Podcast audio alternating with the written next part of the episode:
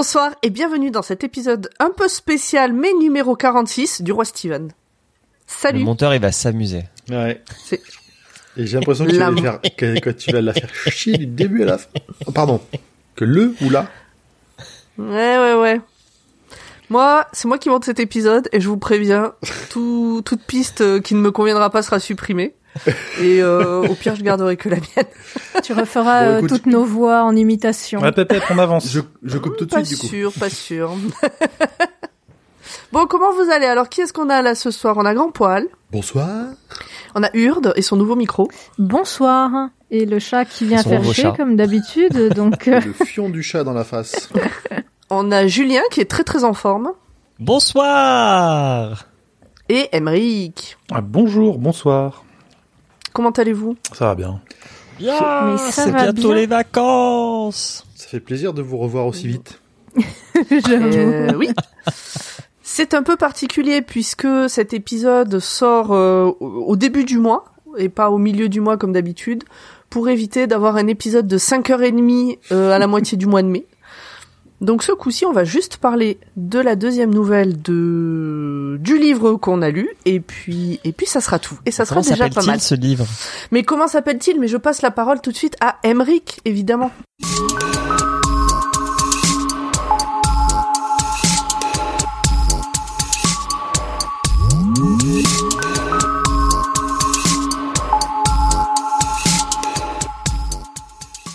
Vous me dites livre, mais non, car en fait, nous allons parler d'Atlantide, l'Empire perdu, ou Atlantis, l'Empire perdu au Québec.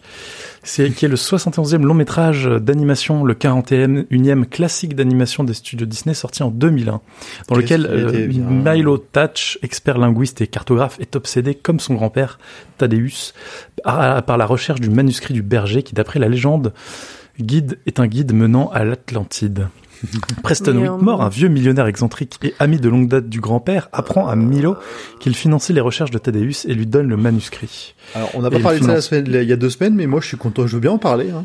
Et on n'a pas dit- il finance une expédition pour trouver l'Atlantide. Il s'arrête même plus. On fait pas on fait pas les adaptations aujourd'hui. Hein. Ah non, je me suis trompé car nous allons parler de la Oui. deuxième nouvelle du recueil Cœur perdu en Atlantide et qui s'intitule elle-même Cœur perdu en Atlantide. Quelle surprise. Euh, toujours publié sous le nom de Stephen King euh, et écrit par Stephen King. Toujours euh, dans un recueil de 560 pages en français, 528 pages en anglais, sorti en 99 aux États-Unis et en 2001 en France. Alors en français, elle s'appelle Chasse-cœur en Atlantide. La nouvelle, effectivement, c'est vrai. Car on nomme la nouvelle d'une façon différente du recueil, alors que le recueil en anglais porte le même nom des deux côtés. C'est dommage. Et la couverture, alors, juste un petit point de couverture, la, les, les précédentes couvertures te donnaient aucune idée de, de ce quoi allait parler le film. Ah, le film. Le livre. la, la nouvelle, les nouvelles couvertures du, du livre de poche, par contre, elles sont super jolies et elles sont vraiment complètement raccord avec le, le contenu des Ouais. nouvelles. Ça fait Ah ouais, ouais. parce que je t'avoue que, que ma version euh, France Loisirs, il y a un, il y a un, il y a un yéyé, euh, euh, enfin, Un yéyé un- comment on Ou un dit, hippie. un- voilà, un hippie, euh, un hippie dessus. je me suis dit, qu'est-ce que, qu'est-ce que ça va être ce Ah bouquin si, ça... hum, Moi, sur la mienne, j'ai une couverture, on dirait juste un vieux paysage tout pourri où limite il fait, il y a de la neige, quoi. Ah ouais, rien à voir. Moi, il y a, Ouais, il y a un ça, c'est ça. rapport, mais quand j'ai vu ça, je suis ok. Il Si, toi au moins oui, il y a quand même y a un rapport. rapport, mais tu te demandes le- lequel, quoi. Et donc, une fois n'est pas coutume, Wikipédia nous fournit un résumé en moins d'une minute qui est, pour cette nouvelle, euh, cœur transpercé d'une flèche plus symbole de paix égale information. Hmm. C'est un bon résumé, je pense qu'on peut arrêter là euh, Merci, revoir. l'épisode. Et voilà Eh bien, merci beaucoup. Cette blague marche toujours. Dès qu'il a- n'y a pas Émilie pour la ramener, euh, ça va plus vite. Hein. Ouh là là. Bon, ça de toute façon, elle écoute pas, donc elle le saura pas. hein. Si, si, elle écoute. Émilie, bisous. Et qu'est-ce que vous avez donc pensé de cette nouvelle? Et je vais co- commencer par Julien, même s'il a déjà donné son avis. Alors, euh, j'ai toujours pas changé d'avis. Donc, euh, j'avais trouvé cette nouvelle bof bof, surtout par rapport à la première que nous avons chroniquée. Et, euh, et j'ai pas grand chose d'autre à dire. Euh, J'avais dit que ça me rappelait l'internat. Ça me rappelle toujours l'internat. Voilà. C'est bien. Grand poil. Est-ce que ton avis a changé? Ton avis est-il le même? Je- on va dire que c'est le même parce que je me souviens plus ce que j'ai dit la première fois. Mais euh, Pomme. j'ai- j'ai pas envie de dire une connerie qui serait Qu'est-ce que tu as pensé de Tu ça? Alors, voles ma écoutez, réplique. écoute. Donc, tout ce qui n'est pas dit là a été dit dans l'épisode précédent, numéro 45. C'est pour ça, parce qu'à la base, on devait faire cette euh, C'est une bonne nouvelle dans l'épisode 45. Eh bien, moi, je vais redire ce que j'avais déjà dit. J'ai beaucoup, beaucoup aimé euh, cette nouvelle. Euh, j'ai parfois un peu galéré sur la prise de notes pour savoir ce qui était important ou pas, mais ça va, c'est quand même allé vite. Elle se lit toute seule. Je me suis beaucoup reconnue dans le personnage principal sur le côté euh, procrastination et euh, en plus être convaincu que tu peux y arriver. Genre, typiquement, partir de chez moi à 8h55, devoir être au boulot à 9h, j'ai 35 minutes de métro, mais ça va passer. Bon, voilà. Donc, euh, j'ai bien aimé cette... euh, Et puis, euh, j'ai beaucoup pleuré à la fin. Voilà. Et, et toi, Oh. Urde? Euh, moi, j'ai bien aimé encore plus que, que la première, parce que comme dit, moi, j'ai j'ai pas connu l'internat et c'est quelque chose qui m'a toujours. euh, je me suis toujours demandé comment c'était et tout, et, et voilà. Et, et euh, bah, on en parlera plus tard, mais l'espèce d'addiction qui, qui leur arrive, je trouve ça vraiment euh, super intéressant en fait. Eh ben très bien, on va pouvoir passer à la nouvelle. Et toi, Oui, j'ai oublié. Ah bah moi je l'ai toujours pas lu. Hein. Pour rester raccord, j'ai décidé de pas la lire. Euh, Très non, bien. je l'ai écouté en grande partie, euh, euh, mais j'ai vraiment eu du mal parce que c'est c'est Steve qui fait la narration et Ah oui, Steve il a vrai. pas, il est pas, enfin, ouais, il est pas au niveau de William Hurt de la première nouvelle et puis des de- des narrateurs quoi, du narrateur que j'ai en ce moment sur La Tour sombre et qui est phénoménal. En français aussi, Voilà. les phénomènes. Mhm. Il est vraiment. Il est vraiment. Je peux en rajouter ça au montage. Tu vas, tu vas, tu vas un peu trop C'est voir moi qui des monte. matchs. C'est moi qui monte, je fais qu'est-ce que je veux. Je vais mettre plein de musique, vous allez voir. Allons-y.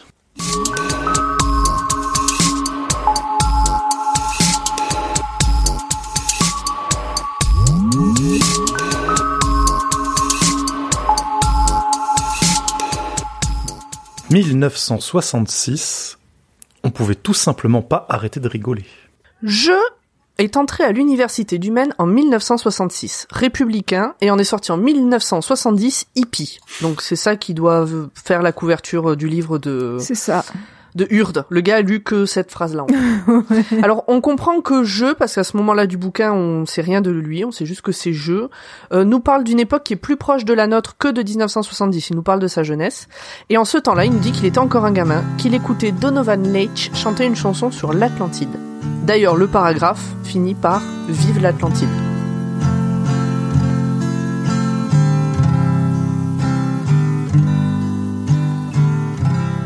Continent of Atlantis was an island which lay before the great flood. Et cette nouvelle, elle est blindée de musique qui passait à la radio à cette époque-là, donc du coup j'ai fait une playlist Spotify et je, je la mettrai dans les détails hein, de l'épisode. Vous pourrez aller l'écouter. À la fin de la fac, je bien ces vis dans devoirs, une... Oui, mais c'est, elle est agréable, j'ai découvert des chouettes trucs. Alors à la fin de la fac, je vis dans une sorte de ZAD, mais au début, il est dans un des bâtiments qui sert de dortoir, donc au début de la fac. Il nous explique que la fac c'est cool parce qu'on apprend plein de choses en dehors des cours, et comme à son habitude, par les souvenirs de je, King place le décor. Les manifs contre la guerre au Vietnam, et les jeunes qui y mouraient, les émeutes de Chicago en 68, et les manifestants tabassés par les forces de l'ordre. La bonne ambiance de l'époque. Ouais, c'est ça, aux États-Unis, ouais. Je fais partie des étudiants travailleurs, comme il dit, c'est-à-dire c'est des étudiants pauvres ou très pauvres qui sont boursiers et qui doivent aussi bosser à côté.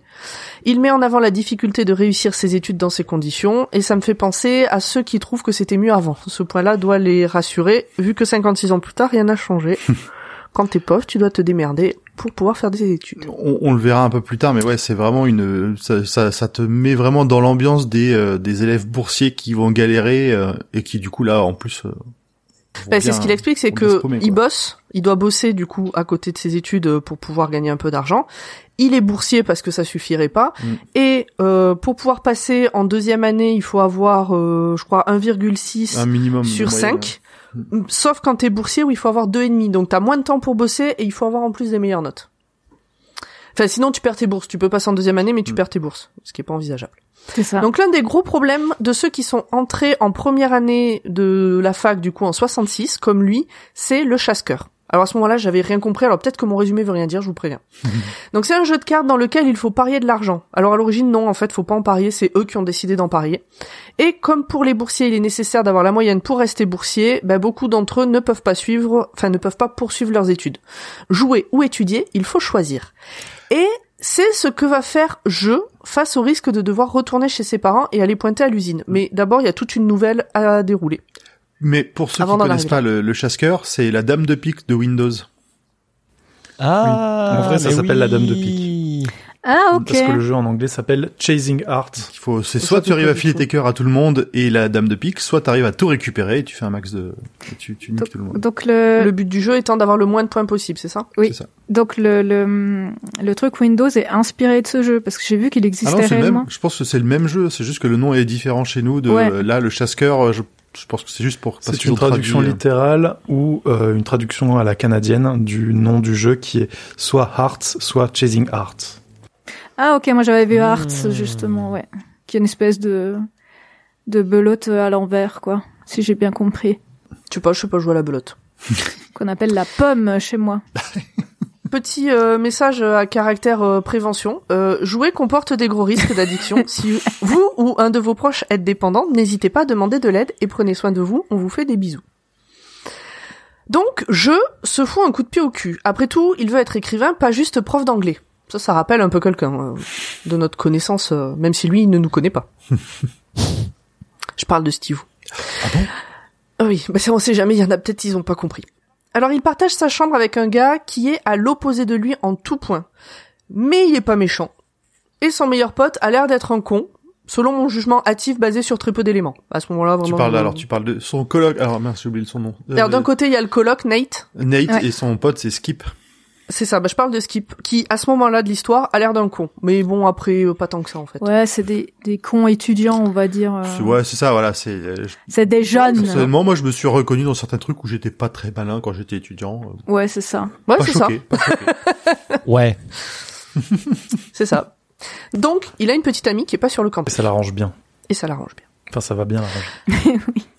Un soir qu'ils se dirigent tous vers le réfectoire, il voit passer un gars avec un signe étrange sur le blouson. Donc c'est un gars avec des béquilles aussi. À ce moment-là, je l'ai pas noté parce que je savais pas que c'était imp- enfin, important guillemets, mais Notre ami Stoke. exactement. Plus que des béquilles, Alors, hein, ce- il a les, tu sais, les trucs en fer euh, autour des, pas des, des jambes, euh, autour des mollets là. Ah ouais, il a carrément des. Ah oui, il a, il a carrément toute la, toute la panoplie. Ok, euh, je pensais. Je me le suis imaginé comme euh, Forrest Gump là, quand il a tout son attirail. Ouais, un peu, ouais, quand il est gamin. Hmm. Ok. Avant qu'il apprenne à courir. Et donc ce signe étrange, c'est un rond avec une trace de pattes d'oiseau dedans. Alors ils savent pas encore, mais ils viennent de voir pour la première fois de leur vie le signe de la paix entre guillemets. Je, Euh, je l'avais comme pas- euh, La description, je l'avais pas reconnue non plus. c'est vrai? La patte d'oiseau, j'ai fait. Ah si si ouais. Alors moi je l'avais vu que la, la couverture m'a spoilé, tu vois. Ah oui. Tiens, d'ailleurs, je Alors, à ce la- moment-là- vous la montrer, euh, ce qui va pas aider euh, ceux qui nous écoutent, mais hop, Oui non, ça va rien changer euh, pour ceux qui écoutent. Voilà. Euh, c'est Ah oui, effectivement, Oui. c'est bizarre comme. euh, oui, Il est bien chevelu le gaillard. oui, c'est ça. Donc si jamais allez voir, c'est l'édition France Loisirs Pavé.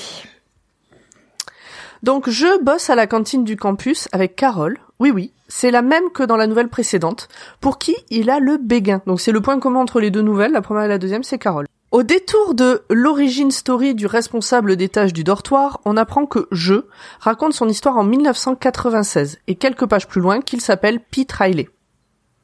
Donc je vais l'appeler Pete à partir Bienvenue, de Pete. Je vais Peut-être l'appeler Peter des fois parce que je me suis planté, mais euh, c'est de lui dont on parle. Il nous dit aussi que c'est dès la deuxième partie de Cache-Cœur qu'il est tombé accro. C'est ce qu'on dit en général. hein. La drogue, euh, hein T'as dit cache Ah ouais, ben je l'ai peut-être appelé Cache-Cœur aussi pendant tout le toute la nouvelle. Mais c'est ce qu'on dit, c'est pas la première dose qui rend accro, c'est la deuxième. C'est ça. La partie où il a battu Ronnie, en fait, c'est surtout ça. C'est la partie où il a battu Ronnie, un sombre connard. Mais alors lui, c'est un sombre connard tout le temps. Par contre, c'est pas. euh, C'est le prototype du mec euh, très bruyant, très vulgaire, mais qui impressionne tellement. euh, surtout que, en fait, ce qui, ce qu'ils nous disent dans le bouquin, c'est qu'il impressionne tous ces petits jeunes venus de la campagne parce qu'il a une Il a une Mais lui grande aussi gueule. vient de la campagne, non? Oui, mais il gueule Ah, il plus fort que les autres. Et Ah il oui. a plus, il- tu vois, il monte plus de confiance, il projette plus de confiance Il que a les de la gouaille. C'est ça, de la gouaille. C'est un leader négatif, Ronnie. Oh, pas Un leader mal. négatif. C'est un leader, mais qui va tirer vers le bas au lieu de Ah. d'aider les autres à. Un C'est un parasite. leader négatif. Non, non, non. Un parasite, tu le suis pas au bout du monde. Il s'accroche à toi ou partout où tu vas. Là, il arrive à ce que les gens le suivent. Donc plus tard, John Stock, dont on vient de parler, avec les béquilles, fera remarquer à Pete que partager ses jeux de cartes avec l'autre trou de fion, c'est lui donner du crédit. Vrai. C'est pas, c'est pas faux. Et je vois les commentaires que j'ai mis. Je me souviens même pas d'avoir écrit ça. Je devais être dans, dans un, mood particulier. Donc ce soir-là, euh, je, euh, Pete, le même soir où il a gagné, euh, je pense, la première partie, là, euh, il propose à Carole d'aller au ciné. Alors elle précise qu'elle a un petit ami. Il précise que lui aussi. Et hop, il se galoche. Carole est aussi une travailleuse étudiante. Ils travaillent dans En les rentrant- dans les cuisines du campus, donc si j'avais au petit Ouais, détail, ça, ils hein, font la, ils font la planche. avec Ouais. les, fameux euh, plateaux, voilà, qui reviennent euh, des étudiants. Ouais, voilà. euh, ouais. Avec euh, de la purée dans les verres, ce genre de Mhm. choses. Et ben pour avoir bossé là-dedans, bah c'est vrai que c'est de la merde. Prenez soin de, pensez aux gens qui bossent, prenez soin de vos plateaux. Alors en rentrant à sa chambre pour bûcher, Pete tombe sur ses camarades en train de jouer au chasse-cœur et se laisse entraîner. On apprend que cette passion addiction pour le jeu le suivra longtemps. Pas forcément pour euh, le chasse-cœur, mais euh, mais pour d'autres euh, d'autres jeux. Et tu parles de ça Et pour quand il fait des références genre à sa femme et tout, quand il Ouais, dit c'est qu'il ça. joue que quelques parties. Mm. Ouais, c'est ça. Et qui revient, il pue l'alcool et il a perdu plein de sous. À la fin du chapitre Alors que le 12, père du héros de l'histoire d'avant, c'était pas vrai. c'est ça. C'est vrai. Alors que là, c'est vrai. Alors petit replacement, euh, là encore, euh, King, euh, il a mis ça un peu partout dans dans le dans la nouvelle. Il nous replace un peu dans le contexte de l'époque. La guerre au Vietnam, tout ça, tout ça, les enrôlements des jeunes, les chefs d'État à côté de la plaque, le napalm et les premières manifestations contre cette guerre. Niveau études, c'est la catastrophe pour Pete. Le chasse-cœur le bouffe. On dirait moi pendant les études, mais avec les jeux vidéo ou les séries. ça me faisait pas perdre de l'argent, ceci dit. Avec Carole, ça se précise. Mais s'il veut autre chose que juste des roulages de pelle, va falloir qu'il rompe avec sa copine au village. Mais ça aussi, il le repousse. Mais il n'a pas Carole le aussi temps. Enfin, il, Il y a, joue. il y a Pete, mais Carole aussi, elle Mm. a son, elle a, elle a un copain dans son village.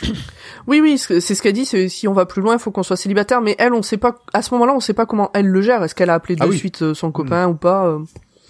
Lui, par contre, il le dit. Il dit ouais, je, je le ferai demain, mais là, je vais jouer, j'ai pas le temps. La première fois qu'un de ses camarades de dortoir arrête la fac à cause du jeu, Pete se prend une claque.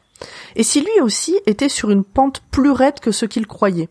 En plus de ne pas avoir envie de retourner vivre dans son patelin, le statut d'étudiant le protège de l'appel sous les drapeaux, puisque à cette époque-là, le fait d'être étudiant faisait que tu ne partais pas au Vietnam. Tu Euh, je sais plus si euh, Carole lui en a déjà ça. parlé ou pas à ce moment-là. C'est- Je, je crois qu'elle a Non, déjà c'est dit plus que tard. si. Enfin, euh, en tout ou- cas, c'est plus arrêter tard. de arrêter de jouer et que elle sous-entendait. arrêter, euh, ses, arrêter ses études, ce serait la mort pour lui. Voilà, et que que ce qu'elle à ce moment-là, on est, c'était une chance d'être une femme en fait. Hmm. Parce qu'au moins t'étais Oui, pas. Oui, euh, Je sais pas si elle l'a déjà dit. ouais, je sais plus à euh, quel moment elle dit, mais mais, effectivement. effectivement. euh, C'est plus tard. Je crois que c'est euh, c'est vraiment beaucoup beaucoup Ah, c'est plus peut-être tard. dans la voiture. euh, ouais, Ouais, c'est ça. Que ça, c'est pour elle, c'est pas les mêmes risques d'arrêter la fac que pour c'est lui. ça, dans la voiture mouk mouk. Bon, il se pose toutes ces questions, mais c'est pas une petite partie de plus qui va changer la donne. Bah non. Allez, Demain, une petite en s'y met plus. sérieusement. On dirait vraiment moi, mais pendant toutes mes études. et ça, il va se le dire souvent. Et il y croit. Et je crois qu'il y croit. Au second semestre, la moitié du dortoir est partie. Soit dans un autre dortoir parce que ils savaient qu'ils pouvaient pas rester là, soit pour rentrer chez eux parce que bon, bah, ça valait plus la peine de rester. Et c'est le dortoir Et- du deuxième étage en fait, euh, si je me souviens bien. Je sais plus comment il l'appelle. ben, il y a euh. plusieurs bâtiments. Il y a plusieurs bâtiments. Et eux, ils sont au deuxième ouais. étage de ce bâtiment. Ah, alors c'est le bâtiment 2 ou c'est le deuxième étage? Parce que je... peut-être- C'est le deuxième étage deuxième de ce étage. bâtiment. Ah, ok. De Mais Chamberlain, je crois, qui s'appelle. Ouais. Il y a plusieurs bâtiments et plusieurs étages. Hmm. Il y a deux bâtiments pour les hommes et un pour les femmes. Ah oui. Pete est de plus en plus croque-love de Carole, qui, nous dit-il, n'est pas folle. Pas encore, en tout cas. Croque-love. Elle le deviendra à cause de la guerre au Vietnam, comme eux tous. Alors c'est ce qu'il dit à ce moment-là, en fait, euh, pas tellement comme euh, tout le monde, mais bon. Donc pour l'instant, ce n'est pour eux qu'un sujet de discussion pendant les tournois de chasse-cœur, euh, la guerre au Vietnam en l'occurrence, mais c'est un sujet de plus en plus présent et les avis sont de plus en plus tranchés. Faut y aller, faut pas y aller, faut arrêter d'y aller. euh. Même, Même Nate, Nate- son... Ah bah voilà. Ah, c'est ce que j'ai écrit, même Nate. Même Nate, le même, même Nate, Même Nate, le coturne de Pete, qui est si sérieux dans ses études, si neutre dans ses avis et si discret, se met à écouter de la musique con constat- con- oh là là, c'est dur à dire, contestataire. Ce qu'on appelle aujourd'hui de la musique de hippie, en gros. Oh, I marched to the Battle of New Orleans at the end of the early British wars. The young land started growing, the young blood started flowing, but I ain't a marching anymore. Un jour, dans le journal de Derry, les joueurs de chasse-cœur voient la photo de manifestants contre la conscription se faisant arrêter par la police. Ils reconnaissent Nate, donc. Il y a aussi Carol et Stock, leurs camarades handicapés qui ne se déplacent qu'en béquille. Et donc on a dit euh, plus que ça en fait. Il porte sa veste en jean avec cette étrange patte d'oiseau au dos. Pete et son pote Skip vont voir Nate. Donc euh, Skip, j'en ai pas reparlé de jusque-là, mais c'est vraiment le meilleur pote de Pete et il est un peu là tout le temps. Et il joue lui aussi beaucoup. euh. Alors juste, Euh, il est à mobilité réduite. Pardon? T'as dit il est handicapé. Ah, on peut plus dire handicapé maintenant? Ah, on peut. On peut plus. Oh là là. Bah, Bien sûr que si. Il est en situation de handicap. quoi. On peut plus rien dire. J'ai réussi à être sérieux pendant 5 secondes. Non mais c'est vrai que si tu veux être inclusif, t'as un terme qui est plus englobant que ça. On en parle souvent dans nos dans nos tafs aussi. C'est que tu dis qu'il de quelqu'un qui, quoi, quand tu parles d'une situation de- en situation de handicap comme ça, tu en- englobes ceux qui ont un vrai Mm. problème de vision et ceux qui l'ont mais temporairement. Tu vois, tu t'as une blessure à l'œil, un truc comme ça. Hmm. Donc tu, le terme exact, enfin correct, c'est en situation de handicap, c'est ça? En français, oui. Oui, le but, le but étant de pas réduire la personne à son handicap. D'accord, Voilà. je comprends. Voilà. Alors que les bonnes femmes, Ok. Ah, on va encore avoir des ennuis, nous. Alors, il porte sa veste en jean, donc sur la photo avec cette étrange patte d'oiseau au dos. Pete et son pote Skip vont voir Nate pour en savoir plus sur cette histoire, parce que en plus, bah c'est inattendu, surtout que Nate et Stock soient là-bas. Et en plus, il y avait Carole, et Carole, elle en avait pas vraiment parlé euh, à Pete que Alors- qu'elle allait là-bas. moi pendant très, très longtemps j'ai cru que ce truc de patte d'oiseau c'était une merde d'oiseau qu'il avait sur sa Mais je- veste. Tu vois, je l'avais pas compris non plus tout de suite. Hein. Alors qu'ils le disent euh, quasiment dès le départ. hein. Il explique dès le départ que c'était le signe de la paix. Ouais, mais Mais il que est, c'était la première fois qu'il le voyait, donc... Il euh, est fait, euh, il est fait genre au Tipex. Euh... Ah mon, Oui, oui, il l'a fait ça lui-même, se ouais. dit Tipex, je sais plus euh, en France. Ouais, Oui, oui. ça se dit. Euh, je Ah crois non, qu'il- non, on dit en Ouais, il est fait. Tipex. Tu j'allais dire, Situation de correcteur. Tu n'offenses personne en disant Tipex. Mais euh, voilà, il est mal fait en fait. C'est pas, c'est aussi pour ça que. Que euh, Alors Nate, euh, bah non, il dit vraiment que c'était la première fois de sa vie qu'il le voyait ce signe-là. Mhm. Voilà, et ça, oui. En plus, donc euh, Ah, mais c'était euh, Julien, je crois, qui disait que, que c'était un caca d'oiseau. Mais c'est parce que c'était mal fait. Voilà, c'est là que je voulais en venir. c'est ça. T'as pas reconnu euh, Julien parce que c'était mal fait. Ouais, c'est ça. Donc euh, donc Skip et Pete vont voir Nate, le coturne de Pete. Et Nate, il fait pas le fier. Il est allé à la manif par conviction. Mais au dernier moment, il n'a pas osé rejoindre le groupe, il est resté à l'écart. En fait, il a eu peur de se faire arrêter, que sa mère l'apprenne, et il s'en veut d'avoir eu cette réaction, parce que si je dis pas de bêtises, Nate, il vient d'une famille pas très favorisée non plus, et son Je but c'est de devenir dentiste. Enfin, c'est une, c'est, c'est pas rien. C'est, il vient pas genre d'une famille très riche qui l'envoie à la fac comme tout le monde. De toute façon, il est à De toute façon, l'université tous les gens qui sont dans cette fac, à part euh, le mec de l'étage, je crois qu'ils sont tous de milieux assez. Ben, c'est la fac euh, publique ouvrier, aux. États-Unis. Ouais. euh, aux États-Unis, quand t'as les moyens, tu vas pas dans le public. Excusez-moi, je bois un peu. Ah, bravo pour le monteur. M'en fous, c'est moi. Je fais ça si je veux. Bon bref, en tout cas Nate il s'en veut d'avoir eu cette réaction de pas être allé au bout de ses convictions par peur de sa mère. On découvre un Pete jaloux aussi lorsqu'il apprend que Carol est allée là-bas dans la voiture d'un gars qu'il ne connaît même pas. Pete, c'est vraiment la caricature du gars qui sort du lycée, donc il y a quoi, 18, 19 ans, Mm. euh, qui croit qu'il est déjà un homme et qu'en fait c'est juste un merdeux. Je trouve que c'est une bonne caricature. euh. Et c'est cette jalousie qui va faire que lui aussi va s'intéresser finalement au, au Vietnam. Avant ça, il n'avait vraiment rien à carrer. Exactement. Ben moi c'est comme ça que j'ai découvert Final Fantasy VII, par exemple. Alors là, va falloir expliquer. Oui, là, on veut et l'anecdote ben, personnelle. et ben il y avait, il y avait un gars qui jouait à Final Fantasy VII au collège. Et je voulais qu'il me regarde moi plus que les autres, alors je me suis mise à jouer à Final Fantasy VII. Et en fait, ce jeu est trop bien. Est-ce que ça a marché? Ce mec est nul. non, ça a pas marché. Mais au moins, Alors que tu si t'es bien fait amusé. un cosplay d'Aeris ou de Tifa, là, Ouais, Ah ouais, alors là. euh, c'était euh, c'était c'était dans les années c'était d'ailleurs, t'es plutôt Aeris deuxième ou moitié. Tifa de- Moi, euh, complètement Tifa. Complètement Ah. antifa, ça va avec la nouvelle. On va être dissous, euh, merde. Bon bref, donc Nate explique à ses deux potes l'origine euh, de ce que veut dire donc cette euh, forme de patte d'oiseau. Et c'est le moment, la réponse D de l'épisode. En fait, et je l'ai appris aussi euh, en lisant du coup le bouquin de Stephen King, lisez des livres, on apprend Ouais, des choses. c'est vrai. Donc en fait, il s'agit du signe de la paix, ça on l'avait compris, formé à partir de deux signes des sémaphores britanniques, le N et le D, qui sont les initiales de Nuclear Disarmament. Nuclear Disarmament. Et il a été inv- inventé par Bertrand Russell dans les années 50. Moi je pensais que c'était beaucoup plus vieux comme signe. Ah, Moi, j'en avais aucune idée de. On faisait pas la paix avant.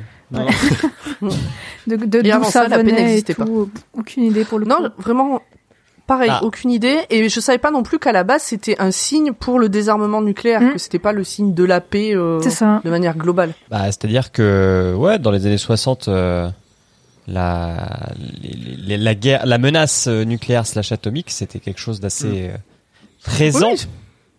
Donc, euh, Ah oui, et puis oui, ça a pas. Il y a des périodes où ça a pas trop changé, mais euh, non, non, oui, c'est co- complètement cohérent, mais vraiment, je, je savais pas du tout. Vous le saviez? Non. Ah non, tout, non, vraiment dans le- pas. Dans le livre aussi. Mm. Alors à ce moment-là, ils mettent un morceau de musique pour remonter le moral de leurs potes. Et aussi à ce moment-là du livre, Pete appelle son groupe les Atlantidiens. J'ai pas compris pourquoi. Il y fait référence régulièrement, mais en vrai, on s'en fout, je trouve. euh. Franchement, tu sais, les noms des groupes, tu les trouves parfois. euh, Mm. Non, non, c'est son groupe de il doit y potes. avoir- il doit y avoir une référence, soit une des chansons qu'on a vues avant, soit pour Oui. moi aussi, il a peut-être lu de la mythologie. Il se dit, euh, c'est le vieux qui, qui dit que le jeune est en train de sombrer comme l'Atlantide. Oui, il doit y avoir un truc peu- comme ça, mais- comme ça. Mais en réalité, ça, c'est c'est de la déco, en fait, dans cette histoire, on s'en Ah oui, oui. Ah oui, oui. Ah, sachant que moi, toute la nouvelle, j'étais persuadée que comme la nouvelle 1, elle était liée à la Tour Sombre, et du coup, je me demandais quel était le lien entre l'Atlantide et la Tour Sombre, et, euh, et je et comprenais tu rien. cherches encore. Et je cherche toujours, d'ailleurs. euh. Ouais, alors Donc, je- le même moi j'ai soir- pas lu la suite, Hmm. donc je me suis dit c'est peut-être un fil rouge que j'ai pas encore euh, que, que j'ai pas encore donc. euh, L'Atlantide? Ouais, ouais, Non, non, l'Atlantide. c'est vraiment juste celle-là. Non, bon. non. Alors pour, ouais, pourquoi ce titre? Mais bref. Parce que c'est une chanson qu'il a écoutée. Peut-être que King, euh, jeune euh, étudiant, a entendu cette chanson à peu près à cette époque-là, et ça l'a marqué, et du coup, il l'a mis dans, sa, dans son histoire. Je vois bien un truc comme ça. Mm. Si Émilie était là, elle pourrait répondre à nos questions. Bref. Le même soir, Carole demande à voir Pete. Elle est inquiète. Si son père voit la photo dans le journal, il la foutra à la porte. Elle raconte à Pete la fois où les gros costauds de son patelin lui sont tombés dessus avec une batte de baseball alors qu'elle n'avait que 11 ans et comment Bobby s'est occupé d'elle puis l'a un peu vengée. Donc ça on en parle euh, dans la première nouvelle. Il était ça. bien ce passage. En tout cas, il était bien raconté par Grand Paul, j'ai trouvé ça intéressant. Non, non, euh, enfin oui aussi, mais je parle. Quand elle en parle, nouvelle, ouais. Ah, comment elle en parle, ce passage, il, il est bien écrit. Mm. oui, oui, tout à fait. On sent l'émotion. on sent Et son c'est- et du amour. coup, elle, elle dit que c'est c'est grâce à cette euh, que c'est grâce à ces actions que ça l'a ça lui a donné envie, ça l'a motivé à aller aux, manif- aux manifestations euh, contre la paix ou pour la paix. Oui, tout à fait. Faut Bah, taper des gueules. quelqu'un les son je crois que son truc c'était de dire que quand elle a été euh, vraiment euh, au plus bas euh, il y a quelqu'un son pote, en l'occurrence, qui a pris soin d'elle, qui l'a portée, qui l'a pas lâché, qui l'a pas laissé tomber. Et du coup, euh, elle se dit qu'il faut qu'elle fasse pareil. Enfin, je- c'est comme ça que je l'ai compris. Euh, peu, ouais, quoi, puis que t'as pas besoin de- d'avoir des gros bras pour euh, pour le ça aussi, lutter ouais. pour la paix en fait. Ah ben tu vois, quand j'ai lu l'hi- l'histoire au début, j'ai marqué, je n'ai absolument pas compris le rapport entre Bobby, euh, la batte de baseball et euh, être contre la guerre contre le Vietnam, mais on le comprend après en fait en lisant l'histoire.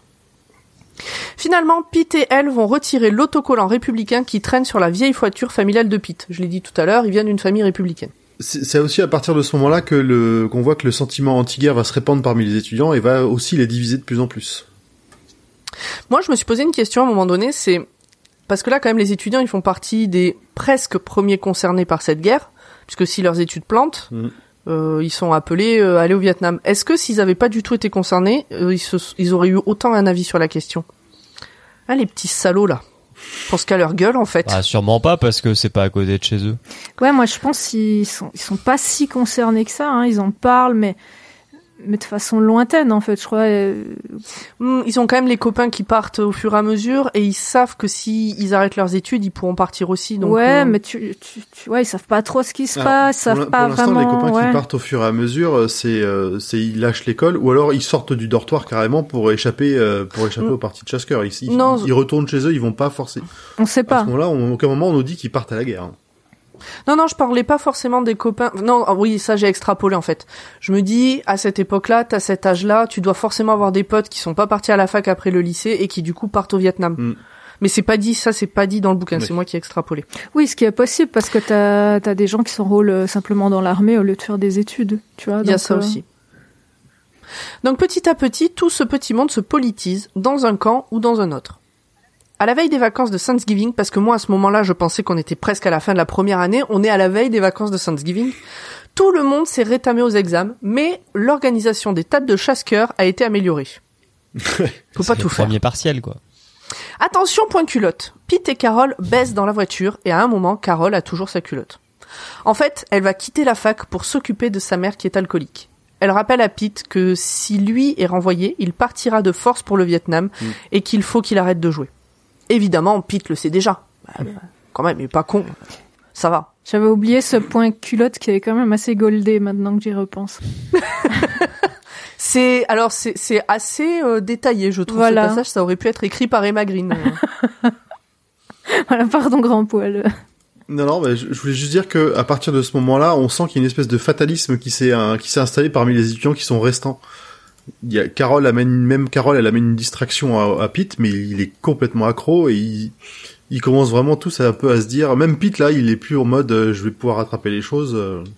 Mais en fait, euh, Carole, moi je trouve que c'est le seul, euh, le seul élément qui le sort, euh, qui le sort de, Oui. du jeu, quoi. Je me dis, bah, finalement, euh, oui, c'est ça. il a le jeu et, et Carole, mais c'est tout, quoi. Ah, et son boulot, ouais. Ouais, ils sont boulot, mais parce que sinon ils mangent pas. Ouais. quoi. Au moment de partir en vacances, Nate, donc le coloc, qui ne dit jamais rien, lui rappelle que c'est un abruti de se laisser virer à cause d'un jeu. Ouais. Donc, C'est euh, pas faux. Et que quand même, Nate lui dit quand même c'est qu'il est un chouette gars et que c'est quand même nul qu'il parte. Pete continue avec ses mots non, t'inquiète, je gère, mais il sait au fond de lui que c'est exactement ce qui va se passer. De toute façon, de manière générale, ne jamais faire confiance à quelqu'un qui dit t'inquiète, je gère. c'est une règle. Surtout avec une Pendant les addiction, je vacances, dirais. Euh, Tout, pour tout et n'importe quoi. T'inquiète, euh, je vais le faire. euh, T'inquiète, je gère. Non. Tiens, toi, ta culotte, c'est moi Pendant- qui pilote. Euh, point culotte. Et c'est raccord avec notre point culotte euh, pour la peine. Exactement. Pendant les vacances, Pete essaye de rattraper son retard, mais c'est chaud. Il dessine aussi l'empreinte de moineau dans le dos de son blouson de lycée. Blouson qu'il portera lors de futurs manifs auxquels il va participer. Pete fait le plein de bonnes résolutions pendant les vacances qui volent en éclats une heure après son retour. Mais il est content de retrouver Skip, son meilleur ami qu'il aime sincèrement, et Nate, dont il devient de plus en plus proche. Juste quand, quand même pendant les vacances, il a, on, on voit quelques échanges avec sa mère qui a, c'est elle qui, en fait, j'ai retrouvé le truc, c'est elle qui a des mots euh, très durs sur euh, et qui dit que les garçons qui n'ont pas travaillé assez dur meurent. Euh, oui, C'est là aussi où on, on comprend vraiment le bah, l'épée de Damoclès qui est au-dessus de la tête. euh, Si euh, si il reste pas, s'il ne reste pas étudiant, il va filer, euh, il va filer au Vietnam. Oui, pour sa mère, c'est le seul moyen que son fils meure pas, c'est que surtout il arrête pas ses études.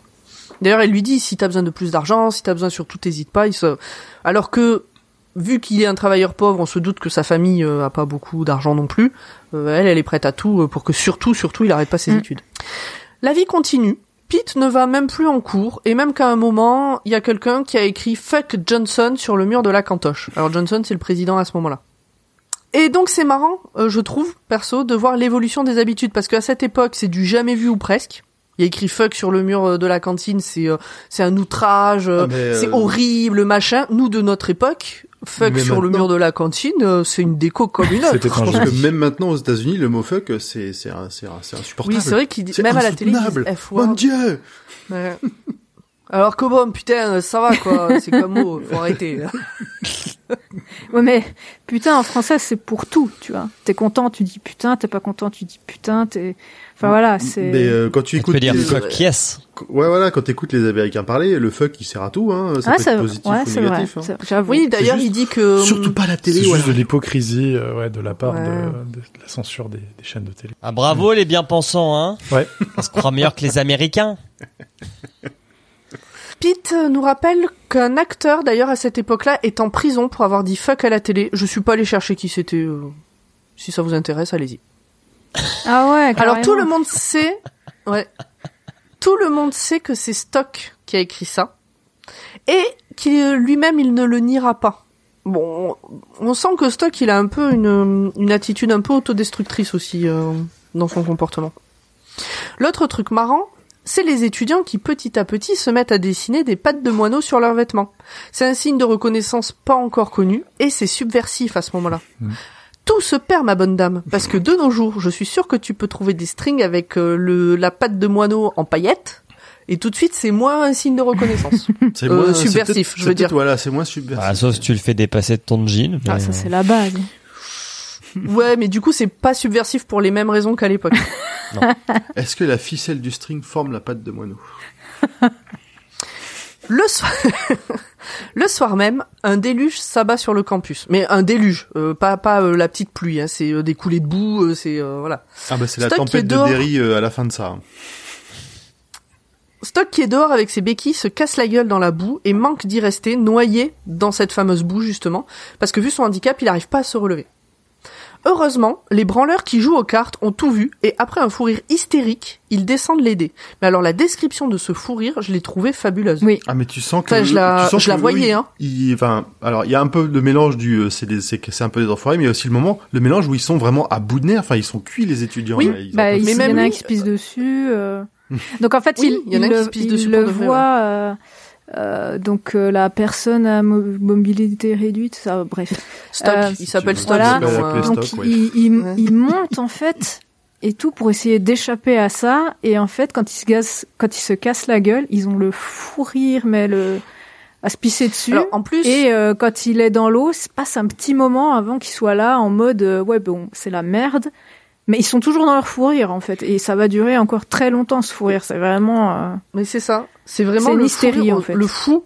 Le fou au sens premier du terme, il y a plus, Ouais. il y a plus rien qui a de sens dans ce rire. Même le, parce que en fait Stock, il est pas aimé globalement des gens ou très peu. Soit les gens le s'en foutent, soit ils l'aiment pas parce qu'il est un peu hautain, il se tient à l'écart, il parle pas de lui. euh, puis il les juge de jouer. oui, euh, tout il le est super euh, bizarre. euh, c'est quoi qu'il dit déjà tout le temps quand il a la tête euh, Ah, euh, Euh, rip, rip, rip, rip, voilà. passe son temps, il, marmonne rip, rip. Ouais, euh, c'est un peu bizarre quand même. Et Ah, c'est pour euh, se moquer. Non, c'est Pete qui dit que il se demande si c'est pas Rip au sens euh, euh, Reaper, enfin euh, comment ça s'appelle, euh, Rest in peace. éventré. Ah oui, d'accord, oui, éventré, oui, effectivement, déchiré. En tout cas, de quelque chose de pas très sympa. Mais en fait, ils en savent rien. C'est Pete Mm. qui pense ça. Et donc, quand ils le voient par la fenêtre, et ils éclatent de rire tellement que Pete, en fait, il dit à ce moment-là qu'il se rend compte que c'est, y a rien de drôle en fait dans ce qui est en train d'arriver à Stock, mais que c'est un fou rire qui prend tout le monde et qui a plus de sens. Ouais, complètement Donc- incontrôlable et contagieux. C'est ça. Mhm. Donc ils descendent l'aider quand même. Euh, ils galèrent à le sortir de la boue alors qu'ils sont plusieurs. Donc pour dire à quel point il est vraiment dans la boue, lui il se débat, il veut pas être Ouais, aidé. et à quel point il rigole aussi. Et euh, les autres rigolent et euh, et puis ils l'amènent à l'infirmerie. Ils le portent jusqu'à l'infirmerie. Pendant tout ce passage, Pete ne cesse donc de repenser à ce que Carole lui a dit sur l'agression dont elle a été victime. Au début, il rigolait et à un moment, il ne rigolait plus. C'est elle qui dit ça. Mm. Que au début, quand ils sont venus la faire chier, c'était pour rigoler. Il y a eu un moment où ça a switché, ils ont arrêté de rigoler, ils lui tapaient dessus pour de vrai avec la batte. Et ça, ça le travaille, ce truc de au début, il rigolait, puis à un moment, il rigolait plus. Une fois arrivé à l'infirmerie, le médecin demande à quoi est due l'infirmité de Stock, et ben, personne sait répondre. Beaucoup se foutent de lui souvent, mais finalement, personne ne sait. Et Nate, par contre, lui, il le sait. Parce que un jour au bar, il y a un gars d'un autre dortoir qui lui a demandé, euh, tout de go, comme on dit, et Stock a répondu tout simplement. En fait, il y a quatre ans, sa famille a eu un accident de voiture, ils sont tous morts sauf lui. Grosse ambiance. Lui, il a eu une rupture de la colonne vertébrale. C'est hilarant. C'est top. Je suis c'est, euh, mort de rire. Et en fait, au moment où il dit ça, enfin où Nate dit ça, il y en a encore qui rigolent en oui, fait ils sont, dans ils le sont groupe. toujours en train de, de se marrer. C'est ça. Et avant de partir de l'infirmerie, l'aide-soignante demande au groupe pourquoi est-ce qu'ils sont arrivés hilar et pourquoi certains ricanent encore. Et Skip, donc le meilleur pote de Pete, répond en toute sincérité que ce sont les malheurs de Stock qui les ont fait rire. Et quand l'infirmière répond qu'ils sont ignobles, Skip dit oui c'est vrai, vous avez raison, on est ignoble. Voilà. C'est vrai. Donc, tout ça a l'air d'agir comme un électrochoc pour Pete. Il prend Skip à part et lui dit qu'il veut arrêter le jeu de cartes. Même pas tellement pour les notes. Il n'est même plus sûr de, de, de pouvoir rattraper son retard, mais il veut plus être dans cette espèce de meute. Il se rend compte que, en fait, il est embringué et que c'est plus lui, quoi, quelque part, je pense. Ça fait comme une secte. Il est, ouais. Ouais, c'est ça, c'est ça. Donc ils décident de s'entraider les deux et de réviser ensemble sur le peu de temps qu'il leur reste. De retour au dortoir, le joueur Némésis de Pete, donc euh, je me oublie son nom, Ronnie, Ronnie. fait tout pour l'attirer à sa table. Euh, Genre, euh, il le provoque, il l'insulte, machin, mais Pete résiste. Il nous dit qu'il n'a plus rejoué à ce jeu de toute la fac et qu'il a appris plus tard à ses gosses à y jouer, mais sans la partie argent. Et il dit qu'aussi que ces gosses, ils, s'y sont, enfin, ils- pendant les, les, les vacances où ils y jouaient, ils avaient tendance à devenir aussi rapidement accros. euh. C'est ça. Et eux, c'était pas donc il y avait pas de l'argent à gagner. Par contre, ils gagnaient euh, la Coupe de l'Atlantide et ils remettaient en, en jeu tous les étés. Ah oui. Donc le soir même, ou le lendemain, je sais plus, on s'en fout un peu, à peu près au même moment, quoi. Une réunion du dortoir est organisée par l'élève responsable du dortoir, dont on a appris plus tôt qu'en fait lui il est arrivé là via une prépa militaire et il est très euh, euh, le devoir, la patrie, euh, tout ça, quoi. Procédurier. Donc il y a l'élève responsable du dortoir, le doyen des élèves et le président de l'université, et, et ben, ils veulent savoir qui c'est qui a écrit fuck. Les trois là désignent de suite Stock, puisqu'il est le seul à porter le signe de la paix sur lui de manière ostentatoire, mais les autres gars qui sont tous là le détrompent. En fait, ils le portent tous, que ce soit sur leur blouson, leurs vêtements, leurs chaussettes, et ce depuis euh, bien avant les vacances euh, de, j'allais dire de la Toussaint, mais euh, c'est ça, de Thanksgiving. Thanksgiving. Donc, ils peuvent tous être coupables. Tout le monde fait front ensemble, et en fait, c'est sur une idée de skip, parce qu'ils ont tous deviné que Stock allait se faire tomber dessus. Pour cette raison-là, Et que Et donc- leur, le responsable d'étage, là, qui est quand même un sale con, euh, il, oui, il- il en perd tout, Ben- ses- tout, il en perd sur la teint de, de, ce fait de que les autres lui, lui résistent, quoi. c'est ça. Et en fait, c'est Skip qui a dit, avant de retourner jouer ou faire ce que vous voulez, tous vous dessinez quelque part, on s'en fout, sur vos chaussettes, votre slip, votre casquette, vous dessinez ce signe. Et euh, bah, en fait, moi, il m'a un peu fait mal au cœur, le chef de. Au, au tout début, il est détestable, le, le chef de dortoir là. Et en fait, après, tu te rends compte qu'il est pas beaucoup plus vieux qu'eux. Il doit avoir 19-20 ans à tout casser. Ah oui? Qu'il est embrigué depuis longtemps. Enfin, il y a un côté triste en fait euh, Ouais. euh, dans tout détestable ça. jusqu'au bout, moi. En tout cas, c'est beau la sororité. hein. Euh, c'est pas de la sororité à ce moment-là, mais ouais. Alors quelques jours plus tard, quand Stock se réveille enfin et qu'il apprend ça, parce qu'en fait Stock en plus il avait une, une pneumonie qu'il n'avait pas soignée depuis euh, plusieurs Ah semaines. oui, parce que ce qu'on n'a pas précisé, Euh, c'est qu'en gros, il était là, euh, ouais, laissez-moi crever, quoi. C'était, euh, Oui, il ça. essayait pas de sortir de l'eau, quoi. C'était, euh, Ouais, c'était c'est pas ça, se fait, suicider, vraiment- mais disons se laisser mourir plutôt. Enfin, moi, je l'ai. Ouais, il avait laissé tomber. Voilà. Bah, en même temps, euh, ouais, Donc il luttait en fait, il luttait euh, contre eux euh, pour pas qu'ils le relèvent. Et euh, donc en fait il est dégoûté d'apprendre qu'ils lui ont volé euh, sa révolte. Parce que c'était son truc euh, d'être un peu le, le révolté. Finalement, il accepte l'aide de ses camarades. Pour remercier Skip de l'avoir porté jusqu'à la chambre de l'infirmerie sans le faire tomber comme un sac, il lui conseille de quitter la section sport. Il rappelle que ce n'est pas une bonne période pour faire partie d'un groupe qui porte un uniforme. Et c'est ce que va faire Skip d'ailleurs. Finalement, Non, rien, j'ai juste fait. Ok. Merci. Finalement, Stock quittera cette université un peu plus tard, mais Pete nous dit que 20 ans plus tard, il l'a vu débarquer à la télé en tant qu'avocat très classe, sur un fauteuil roulant rouge, toujours engagé dans des combats et plutôt écolo maintenant. Genre, euh, c'était pas Greenpeace, c'était le Rainbow Wa- Warrior, un truc comme ça, enfin bon, voilà, sur ce genre de truc. Quelques jours plus tard, fort de sa nouvelle révolution, résolution, pardon, mais révolution aussi quelque part, Pete demande un supplément d'argent à sa mère pour engager un tuteur pour l'aider. Donc là, on est juste euh, quelques jours après euh, les vacances de Thanksgiving. hein. Il en profite pour en engager un aussi pour son pote Skip. Sympa. Sur les conseils d'un des doyens, ils ont également fait le tour de leurs profs pour expliquer leur situation et demander de l'aide. Quasi tous ont été assez sympas pour mettre des notes qui leur permettraient de rester, mais aussi de garder leur bourse. Pete explique qu'en fait, ils avaient accepté, enfin ils ont accepté pour ne pas risquer qu'ils se retrouvent appelés sous les drapeaux et de pas un jour lire le nom de cet élève à qui ils auraient pu mettre un demi-point de plus et peut-être ça lui aurait sauvé la vie. Donc c'est un côté euh, un peu militant aussi finalement d'avoir oui. mis ces notes. C'est, c'est- protecteur. C'est dur, de se dire que t'as, Et pour vivre avec sa conscience. qu'à une note, quoi. Ta vie ne peut tenir qu'à euh, 0,1. euh. À Noël, Pete reçoit un colis de Carole parce que Carole lui avait dit euh, ne me, si tu m'aimes ne me contacte pas, laisse-moi te contacter et c'est ce qu'il a fait. Donc à Noël, Pete reçoit un colis de Carole avec le livre que Bobby lisait l'été où elle a été agressée. Donc ça renvoie à la première nouvelle, Sa Majesté des mouches. Elle lui raconte aussi comment elle s'est retrouvée avec des points de suture suite à une manif contre la conscription. Parce que là maintenant, elle y va, elle fonce dans le tas. Ah ouais, elle est à fond, là. On apprend que Pete n'est plus du tout en contact avec elle aujourd'hui et qu'elle est même peut-être morte en fait, il en sait rien, mais ça ne l'étonnerait pas. Et sachant que Pete a environ 50 ans, on est sur une grosse ambiance du coup si elle est déjà morte. hein, on, Oui, on doute que bah, ça tu sens qu'il euh, l'a vu virer extrémiste dans ses, dans ses combats. Ouais. Alors de ce que j'ai compris, voilà, c'est ce que j'ai noté. Elle a rejoint un groupe d'activistes poseurs de bombes, si j'ai bien compris, parce qu'il parle Oui. aussi d'un chimiste qui est mort euh, dans l'explosion d'une des bombes, mais qui c'était pas prévu, mais c'est arrivé. Bon bref. Finalement, Skip et Pete passent leurs examens avec succès et ne se font pas virer, contrairement à d'autres. Et ben, dans ces autres, certains sont appelés à partir au Vietnam. Ronnie, entre autres. Notamment Ronnie. Exactement. Skip est devenu, alors on passe à la suite, Euh, on revient euh, de nos jours en fait à peu près. Donc euh, par la suite, Skip est devenu un artiste avec une petite notoriété internationale, mais il est mort d'une crise cardiaque il y a deux mois. Et moi à partir de ce moment-là, j'avais plus à lire tellement je pleurais. Ah ouais?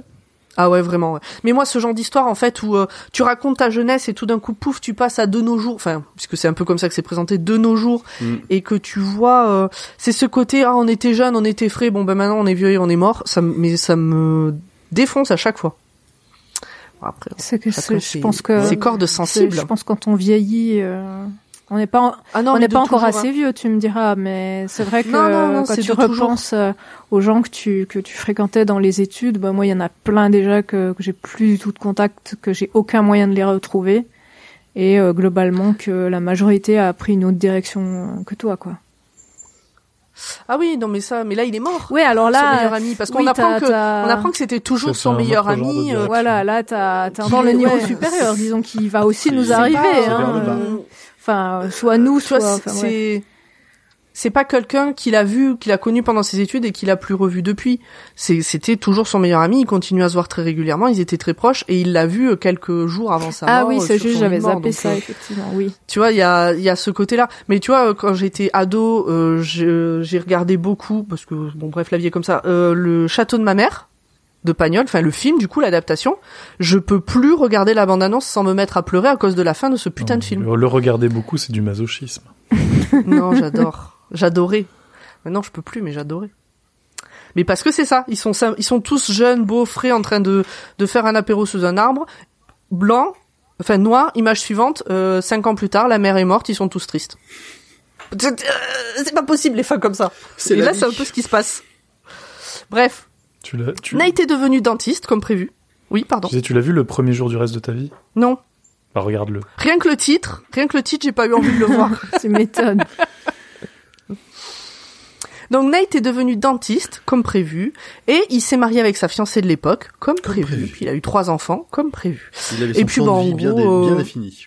Ouais, et puis heureux, a priori, il continue à Noël, il s'envoie une carte à Noël pour euh, se, se donner des nouvelles. Et puis bah voilà, l'histoire euh, finit un peu comme ça en fait. Est-ce que vous avez des choses à rajouter Bah vivement les suivantes. C'est ça. Ouais, j'avoue. Vivement qu'on passe à la suite.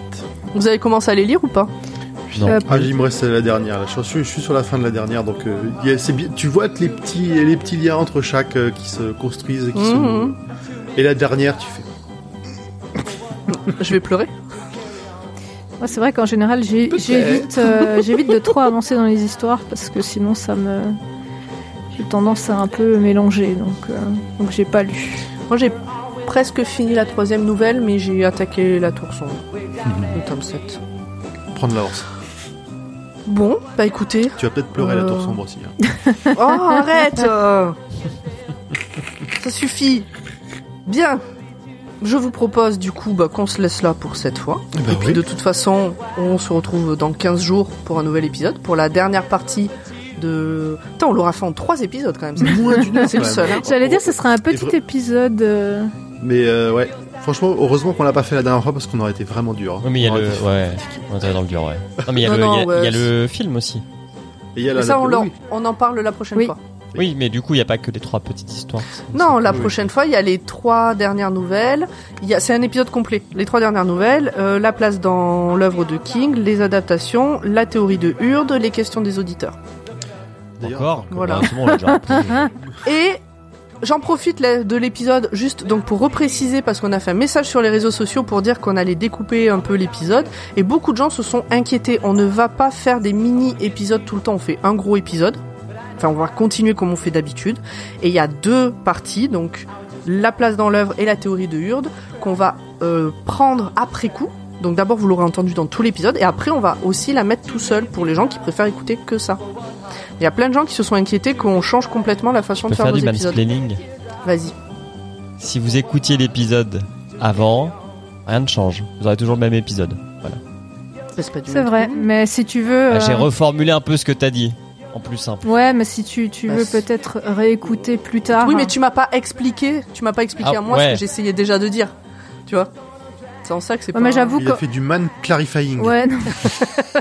Non, mais j'avoue, quand vous en avez parlé Du au début, euh, moi j'ai rien capté, donc euh, c'est bien de repréciser. Ah, toi non plus. Donc, euh, oui, non, moi non plus. Les euh. épisodes de 3 heures seront toujours là et toujours complets. Voilà. Ça ne Mais change rien pour vous, Et n'empêche, fidèle auditorice. comme on a déjà sorti euh, l'épisode euh, de la... bah, les deux premiers, donc la thé- le pour Insomnie, la place dans l'œuvre et la théorie de Hurde, et ben c'est la première fois que je suis concentrée pour écouter la partie d'Emily. Du coup, euh, j'étais contente. C'est très bien. Et ce qui est Voilà. drôle, enfin drôle, je sais pas, mais euh, on a des journées moyennes qui sont plus hautes en termes d'écoute depuis qu'on fait ça. Alors qu'en soi, euh, ça a rien changé pour les gens qui nous écoutaient avant. C'est quoi une journée, une journée moyenne? C'est de- d'écoute de... En fait, Oui, le nombre avant on d'écoutes était moyennes. genre à une centaine d'écoutes par jour. On va dire hors sortie d'un nouvel épisode. Ouais. Tu vois, genre les les semaines creuses entre guillemets. Et là, bah, on est plutôt à 150-200. D'accord, Oui, donc, donc les gens ont quand même envie d'écouter ces extraits d'épisodes. c'est ça. Très bien. Merci Bah, de votre fidélité. Parlez-en nous, n'hésitez Mais oui. pas. hein. Surtout si vous aimez euh, ma partie, bien sûr. Qui, alors, si vous n'aimez pas, venez nous dire ça en DM. On trouvera votre adresse. Je vous envoie un chat ninja ou un hamster. euh, Un Euh, hamster oracle. un hamster oracle. Ah, vous avez le choix en fait. Il y a deux sortes de hamsters, donc euh, vous aurez le choix. Bon, on se quitte là On se fait des bisous On se dit Ouais, que, gros euh, bisous, bah, bye que le roi 15 jours. Steven, euh, que le roi Steven euh, est un podcast du label Podcut, qu'il y a plein d'autres podcasts à écouter, que nous avons un Patreon et qu'il ne faut pas hésiter à donner. 1 euro, 2 euros, 100 euros pour que Grand Poil puisse avoir une pièce supplémentaire pour s'y enfermer. pour Pour pouvoir enfermer sa belle-mère et son chien. Ou ses enfants, hein, selon les jours. Euh, Ou ses enfants. Ou sa femme. Venez sur le Discord discuter avec nous patron. ou sur les réseaux sociaux. Venez sur le Discord ou les réseaux sociaux discuter avec nous parce que bah, c'est c'est chouette de discuter, de même tout simplement. Et puis des bisous et à dans 15 jours. À bientôt. Ciao. Merci Bye bye. beaucoup. Bye bye.